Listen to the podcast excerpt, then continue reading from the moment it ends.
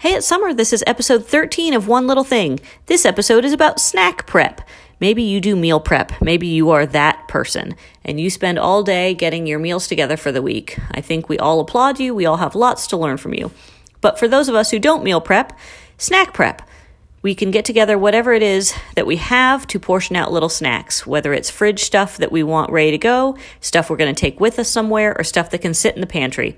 Make up little portions of things. If you are on your own, make up what you like. If you have little people, make stuff for them. If you have a significant other that you care about, maybe you could make something for them. Um, but uh, it saves you a lot of time, energy, and I would argue perhaps saves you some money. Um, I'm not sure how those numbers work out yet, but I feel like it's at least moving the needle in the right direction.